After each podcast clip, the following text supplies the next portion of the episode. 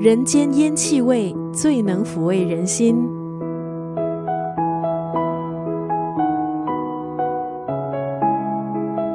今天在九六三作家语录分享的文字出自这本书，中国相声演员于谦的著作《人间烟火》。这本书收录二十五篇经典美食故事，文笔生动，趣味十足。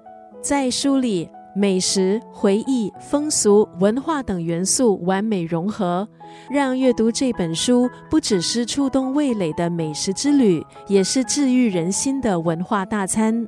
读者在看这本书的时候，仿佛是在聆听于谦现场版的相声。轻松解压的同时，也带给人浓浓的人间温情。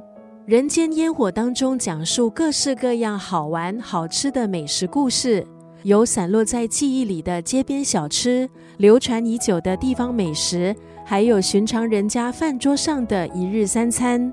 于谦希望透过这本书，把老北京市的幽默、豁达还有乐观传递给读者。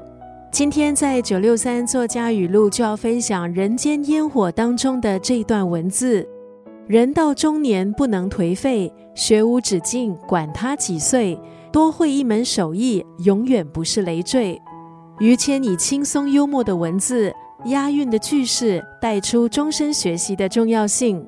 有好的心态，才能够收获丰富的人生。